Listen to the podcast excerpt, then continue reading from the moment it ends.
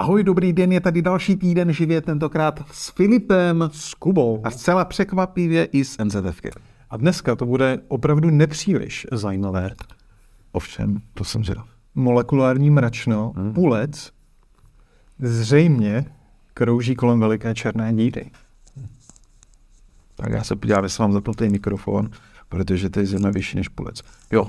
Však tamhle máš světýlka. Aha, tak. Tak jo. Ještě než se pustíme do něčeho vážného, tak tady máme oblíbené Kubovo hardwareové okénko, nebo jak tomu říkáme. No, bylo to něco horšího, myslím, ale to nevadí, pokračuj. Hardwareové okénko zní jako tak vznešeně. No, já když jsem dneska přišel do redakce, tak jsem myslel, že si Kuba staví robotického psa no, to je z, potiček, no. z použitého telefonu. Ale to jsou jenom svorky, protože Kuba lepil Jasný. zadní sklo na svůj uh, Xpixel. Uh, Kubo, nějaké historky z natáčení? Já myslím, že jsme ten Pixel tady už měli pár týdnů zpět, někdy z kraje ledna, v podobě takové hromady elektroniky, protože mě se v něm nafoukla baterie způsobem, že úplně odlepila záda, tak jsem říkal, to je vhodná doba vyměnit baterii. Ale je to záložní telefon, tak jsem to do té doby tak nějak neřešil. Mimochodem, už měsíc předtím mě přestalo fungovat bezkontaktní napájení přes cívku, protože ta baterka, jak na ní tačila, něco dělo. tak se tam něco dělo, takže pokud vám tohle, ale jinak to ještě nešlo poznat nějak, že by se něco odlepovalo. Takže pokud vám přestalo fungovat bezkontaktní nabíjení, je to klidně dá, možná dáno tím, že prostě baterka je polomrtvá. No nic, no tak se mě nafoukla baterka a jenže dnes, v dnešní době nic není skladem a tak podobně, znáte to. Tak jsem baterku objednával z jedného českého service shopu, trvalo to asi měsíc, protože oni objednávali samozřejmě zase někde v Ázii. Já jsem samozřejmě šetřil, takže jsem nekupoval originální baterie asi za dva tisíce, ale, ale čínskou za pětistovku, ale ověřenou. No a pokud neservisujete telefony nebo elektroniku, nebasníte každý den, tak aby se vám ty drobné šroubičky nepostrácely, protože tady se muselo fakt odstranit úplně všechno, všechny kamery, soli, ten radar, protože to je Pixel čtyři, ten se musel vytáhnout, samozřejmě kompletní desku, všechno, odpojit antény, to byl masakr. Tak aby se vám ty títěrné šroubky pak nepostrácely, tak se používá tady ten memory mat, se tomu říká, je to prostě magnetická slabá, slabá vrstvička, která neunese velký šroubek, ale tedy ty drobné mršky, ano. No, ale jak to trvalo měsíc, tak já jsem horko těžko hledal nějaký místo v redakci, kde bych přesně ten mat plný šroubku dalších součástek položil a měsíc tam zůstal v netknuté podobě. To znamená, hned druhý den jsem do něho drcnul a ty šroubečky se celý jako promíchaly. E, tak jsem se trošku vyděsil, protože po měsíci jsem totálně zapomněl, jak jsem to rozmontoval. Ale ku podivu, pokusem a omylem jsem to složil, až na to, že zbyly tady ty dvě mrchy a vůbec kam patří. Já si si právě zeptat, jestli je to trošku neznervozňuje. Ale já jsem to kontroloval a fakt tam není jediný otvor, kde by ty malé šroubky byly. Takže já doufám, že to jsou šroubky z něčeho jiného, který se tam prostě nějak přitoulely. Alebo byly navíc, prostě rezervní. No, ale rezervní. Na Twitteru mě někdo psal, že je naprosto normální, že po servisu čehokoliv musí zůstat aspoň dva šroubky, že to je normální fyzika. Hmm. Takže já v to doufám, že takhle svět funguje. Že naopak, kdyby ty dva šroubky nezůstaly, tak je to doklad hmm. toho, že žijeme v dokonalém světě. A dokonalý svět to je pozeml. Takže nežijeme v simulaci, hurá. Dobře, a ať předáme taky nějakou užitečnou informaci, ano. Tak prosím tě, kolik tě to stálo? Vidím, že jsi tady si koupil novou zubní pastu, nevím, proč to sem nosíš. Uh, uh, lepítka. Ono to nejde vidět na nečku. Kolik to zabralo času a jaké jsi musel mít nářadí třeba? No tak nářadíčko, já mám, já mám iFixit sadičku. Musím říct si, že ona, ten iFixit, každý to zná, brand má pocit, že to je strašně drahý, ale není to drahý, je to normálně dostupný. Hele, k zahození není ani podobná sadička od Elzy. Má všechny šroubováčky, které potřebujete. Potom jsem potřeboval samozřejmě nějaké lepení a můžeš použít na lepení těch zad takový prostě samolepku, že jo, v podobě rámu, ale to je zase drahý a tak dále. Tak jsem si tady koupil černý a transparentní lepidlo bé sedm tisíc, té sedm tisíc, je to prostě adhezivní lepidlo. Nemusí to vypadat úplně tak hezky, když to někde vykukuje, ale to zatřeš. Proto to mám teď těma svorkama uh, stlačený, aby to slepilo. No a to, co držíš v ruce, jestli to vidí uh, diváci, tak to není nic jiného než klasická oboustranná páska. Byť tahle je samozřejmě, má parametry k tomu, aby se používala k servisu, protože ona je hodně natahovací. A používá se k tomu, že ty tím podlepíš tu baterku k, k té stěně, to znamená v tomhle případě už v podstatě k displeji z druhé strany. A koncovky těch červených proužků nebo těch pásek necháš venku, až to budeš servisovat, tak jenom zatáhneš, vytrhneš to, vytrhneš to lepení a ta baterka se dá pak snáze vyjmout. Bylo to vlastně úplně jednoduchý, zvládne to každý. Ale měnil se baterku. Já vím, jak se vědou chtěl měnit displej, a to byl teda porod, protože to se muselo úplně celé rozložit a to jsem pak vzdal. No a kolik času to teda zabralo, když už si měla rozebrat? Hele, rozložení, rozložení trvalo asi patnáct minut, protože retušek na internetu ve formě videí, obrázku, nebo se podíváte na náš seriál, kde ještě Kuba Michlovský všechno pitval, takže to vám zvýší sebevědomí. No a pak to skládání jako bylo trošku horší, protože jak jsem řekl, na tom matu se mě to celé zpřeházelo, ale tím, že to je můj záložní telefon, ta dvojka, nikoli jednička, jak jsem si říkal, že když, se to, když to nebude fungovat, tak se vlastně nic neděje a aspoň si to nafotím, udělám si článek. Jo. Ale ono se to podařilo, po sestavení jsem zmačkal knoflík, nastartoval Android, baterka nevybuchla, takže jako dobrý. Myslím si, že to zvládne každej. Samozřejmě mě strašně pomohla jedna věc, že ta nafuklá baterka mě odlepila ty záda. Jo, většinou je nejhorší tady u těch lepených telefonů vůbec se nějakým, nějakým když jsi kytarista, tak máš trsátko, nějakým trsátkem to fakt jako podebrat a odlepit, to je většinou největší porod. Hmm. Takže doporučil bys to spíš jako u druhého telefonu, když si chce někdo pohrát, tak ať si to zkusí. No ideálně, ideálně, když ten druhý telefon není třeba Pixel nebo iPhone, ale nějaká levná cetka za tři tisíce po babičce, že to je vhodnější.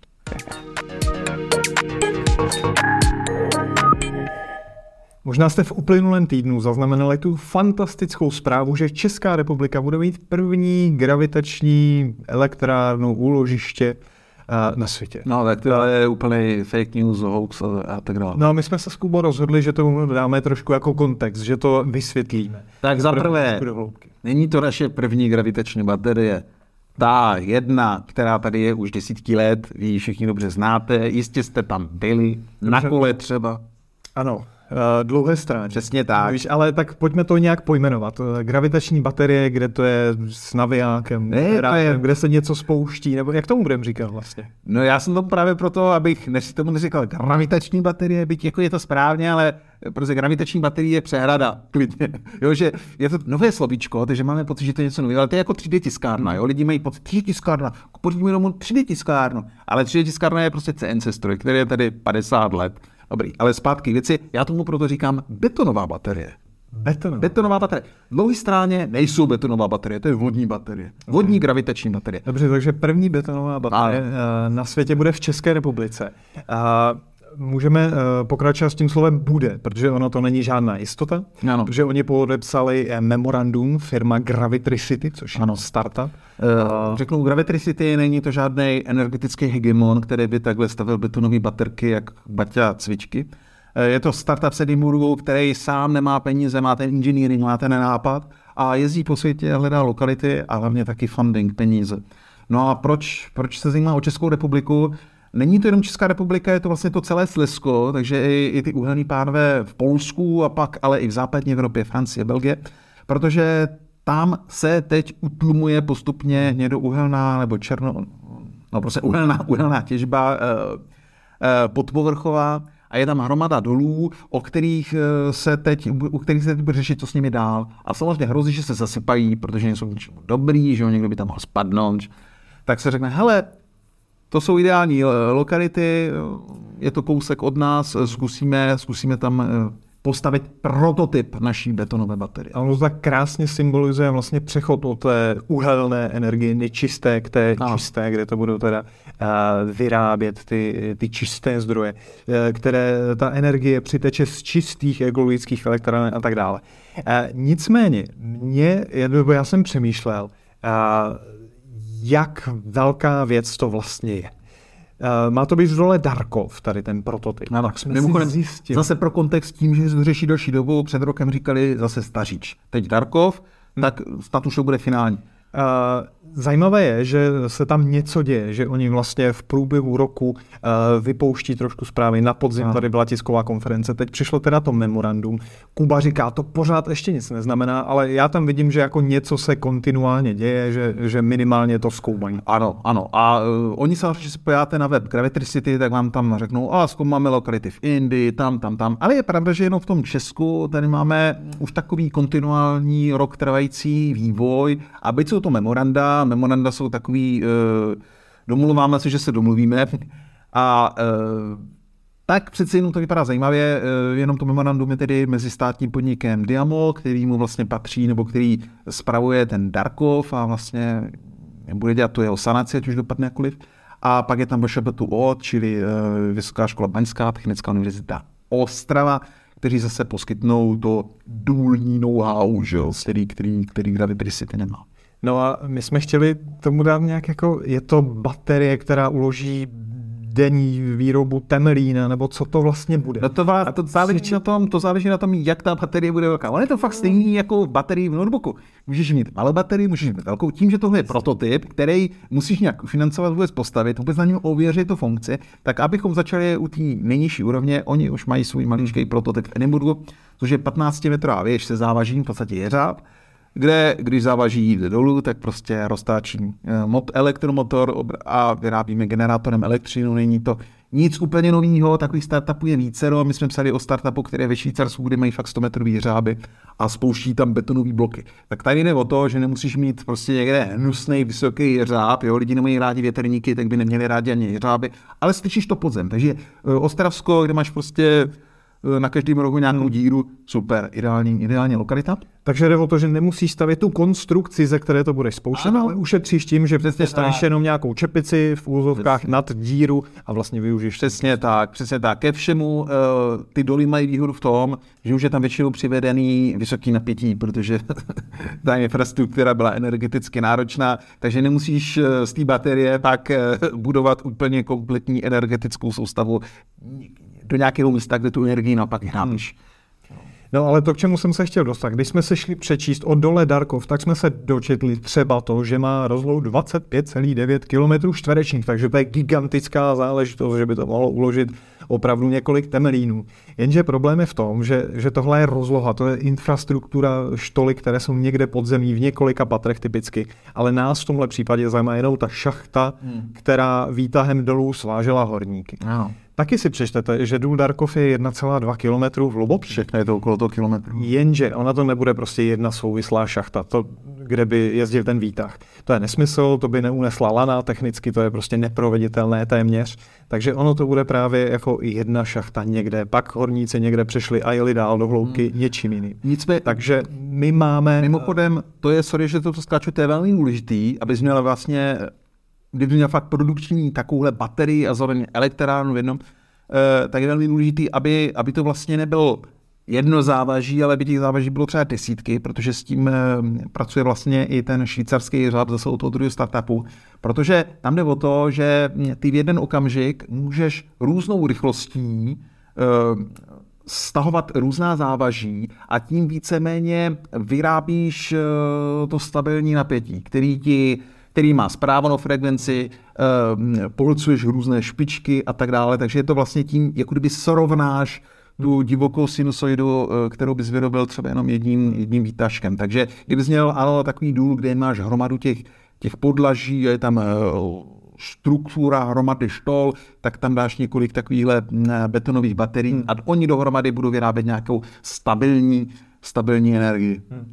A tohle věc, kterou my nevíme. Oni totiž neřekli, jakou výšku mají k dispozici, kolik těch šachet budou mít k dispozici, pravděpodobně to teprve zkoumají. Nicméně zpátky k tomu kontextu, bude to spíše menší.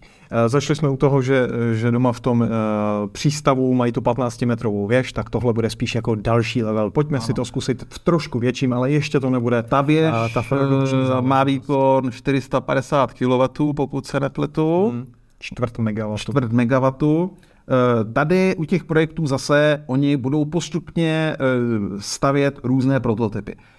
Ten první prototyp je samozřejmě nejslabší, ale už je ten první svýho druhu, který je v nějakém dole, a ten by mohl mít výkon čtyři megawatty a kapacitu dvě megawatthodiny, ale poté v horizontu relativně blízkým desetiletí se počítá, že ty čísla, o kterých jsme se teď bavili, budou ořád vyšší, aby to mělo nějaký smysl.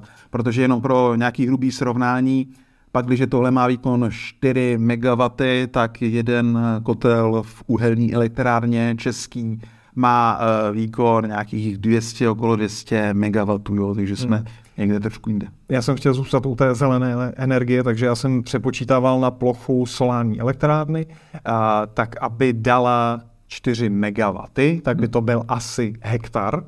A e, takováhle elektrárna by vlastně to závaží vytáhla, tedy využila kapacitu té, těch dvou megawatthodin. Což mimochodem za hektar není moc, to je to někde v příhodě sto krát sto metrů. Takže tahle elektrárna solární by to náva- závaží vytáhla za půl hodiny. Tedy abyste měli denní uh, kapacitu, tak by ta elektrárna měla nějakou pětinu toho hektaru, což opravdu není nic úplně. Ano, ještě uh, možná řekneme to, jak vlastně ta baterie funguje, že ona samozřejmě, když bude stahovat závaží, tak vyrábí elektřinu a pak, když máš najednou nějaké přebytky, které potřebuješ rychle někde uložit, což je právě případ buď větrné elektrárny nebo fotovoltaiky, kde najednou máš prostě špičkový výkony, ale potřebuješ někam uložit a ty dlouhé stráně naholené nejsou úplně vhodný, jsou pomalý, tak v ten okamžik ty potřebuješ, aby tady tyhle betonové baterky byly vlastně stažený. Hmm. Takže ty jich potřebuješ ve výsledku ještě několik a násobně více, některý čekají a rychle, rychle, rychle je natáhnou, rychle tam uložíš právě tady ty obrovské výkony, ty megawaty a, a další pak stahuješ. No. Kdyby jsi měl baterku, která je vytažená a čeká na spotřebu, na vybití, tak je to vlastně k ničemu. Dobře, posunuli jsme se teda k memorandu a je nějaká šance, že uh, seženou peníze, protože já si myslím, že tohle odvětví je docela cool, je to zelené, že uh, do téhle uh, jako sekce ekonomiky jde hodně peněz, ano. Takže mají šanci sehnat peníze. Jak Gravitricity, tak ta další, ten je jeřáb ve Švýcarsku, který se jmenuje Energy Vault. Samozřejmě jsou, mají funding z Evropské unie, protože tam samozřejmě na zelené energie peníze tečou, což je v pořádku, protože to je inovace, investice do inovací. Jak to bude v Česku, to nevíme, to je součástí těch memorand, které nejsou veřejný, ale víceméně podstatou těch memorand opravdu spočívá v tom, domluvili jsme se, že budeme spolupracovat a že budeme teď společně hledat to financování. No, jestli se na tom najde něco v českém rozpočtu, nebo do toho vstoupí soukromý sektor, který tam zainteresovaný opět je, ale jsou to české energetické startupy, který ten kapitál taky nemají. Takže, takže tohle musí někdo zaplatit. No. Krásná záležitost z technologického hlediska, budeme určitě sledovat, ale Kuba tady měl takový menší závazek, protože on staví elektroniku, baví ho takovéhle projekty a neopatrně tady zmínil, že by to vlastně mohl postavit, že my jsme tady jako ve třetím patře teďka a máme tady mezi schody jako prostor, že tam by mohlo klesat nějaké závaží na nějakém navijanku. To máš aspoň deset metrů, no. Jo, jo, Kubo, vyrobíš to na neděli teďka do, do tak na tu neděli ne, ale někdy. Já myslím, že to bude hrozně dřív, než betonová baterka a Larkově. tři dé tisk, elektromotory, já to tam vidím úplně, to bude krásný kolo. Chybí mě tam ten soustruh tady v této skládačce, protože tohle jsou těžké věci, no. No, ale nějak to zvládneme. Okay. Budeme tam vozit na tom výtahu třeba naší grafičku Jevičku. padesát kilo. Tak ať už to s betonovými bateriemi v Česku dopadne jakkoliv, nejsme první, nebo možná nebudeme první jenom v tomhle odvětví, ale jsme i první, co se týče výroby nafukovacích HIMARSů, víš to? To jsem nevěděl. Ty jsi nevěděl, no ano, děčínská firma Inflatech vyráběla když, když si možná skákací rady, teď se hodně přetransformovali na vývoj eh, vojenských nafokovacích decoys návnat. Ano, o tom jsem četl článek na V T, když jste ho pana Číška. Ano, protože musíme poděkovat České televizi, ona natočila hezkou reportáž, teď v Reportérech ČT, podívejte se. Je tam právě rozhovor s, s představiteli této firmy a ukazují tam, jak během několika sekund nafouknou takový HIMARS. A k čemu je takový nafokovací HIMARS dobrý? No k tomu, aby pak ruská strana mohla do svých médií chrálit ty zprávy o tom, kolik už HIMARSů zničila.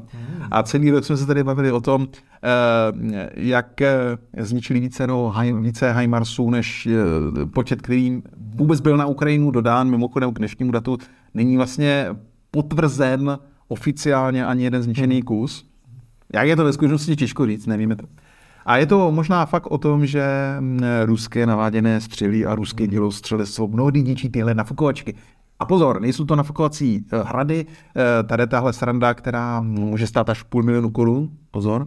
No já jsem se chtěl říct, no. že, že vlastně tam byl zase ten kontext, který já vždycky vyhledávám, že ta nafukovačka stojí třeba jako čtvrtinu té skutečné zbraně, což je strašně moc. Oni tam srovnávali s Javelinem, u těch HIMARSů by to bylo ještě asi několika násobně více, protože u toho Javelinu oni počítali z osmdesáti tisíci dolarů, myslím, tam to vycházelo na nějakou tesličku. Jo? Jenom tak pro kontext, jo? Vystřelíš jeden Javelin, který se třeba netrefí. A jenom, že to není prostě jenom ta tupá nafukovačka. Ne, ne, ne, není to tupá nafukovačka, ona může mít vlastně i věrohodný radiační vzor v tepelném oboru, ale i v tom elektromagnetickém. To znamená, může být z nějakého vodivého pletiva, takže pak pro nějaký radar vypadá jako skutečná masa kovu, takže typicky pro naváděný střely právě s radarovou hlavicí. A nebo, nebo, nebo mohou vydávat tepelný vzor jako motor skutečně spuštěného vozidla. Jsou, mají na webu, Inflatech má na webu krásnou fotografii z termokamery, kde to prostě vypadá, že tam fakt stojí nějaký kamion a on je to přitom jenom nafukovací hračka. A když vidíte ty nafukovací dekoje, návnady, tak si řeknete, ježišmarja, to vypadá jak s Alibaby, mimochodem i na Alibaby se to dá koupit zase od Číňanů. Uh, ano, nejde tam o to, že voják, který je pět metrů od toho, nerozpozná, že to je nafukovací HIMARS. Ale když se podíváte na ty záběry z těch dronů, je to, jsou to plné sociální sítě, tak hej, z nějakých pár set metrů nemá šajnu poznat, že v tom křoví, oni samozřejmě Ukrajinci ten HIMARS dají i do křoví, aby to vypadalo, že se jako schovává. Jo. No a pak to vypadá velmi věrohodně. A jde o to, že buď se Rusové leknou takového nafukovacího HIMARSu, anebo na něj naopak zaútočí a utratí peníze. Utratí mnohem více peněz za tu naváděnou střelu nebo za celodenní odstřelování dělostřelectvem, než Ukrajinci za nafukovačku. Takže i takhle vypadá technologie a tahle je nafukovací a vyrábí se v České republice. Je z České republiky a musíme tady pochválit Českou televizi z toho, Českou televizi z toho důvodu, že ta jejich reportáž je dneska opravdu hojně šířena na sociálních sítích, protože nějaká dobrá duše ji anglicky otitulkovala. Takže najednou pozor, Česká televize, velká celebrita sociální sítí tohoto týdne. OK. Pro dnešek vše. Děkujeme za pozornost a za týden zase na viděnou. Ahoj.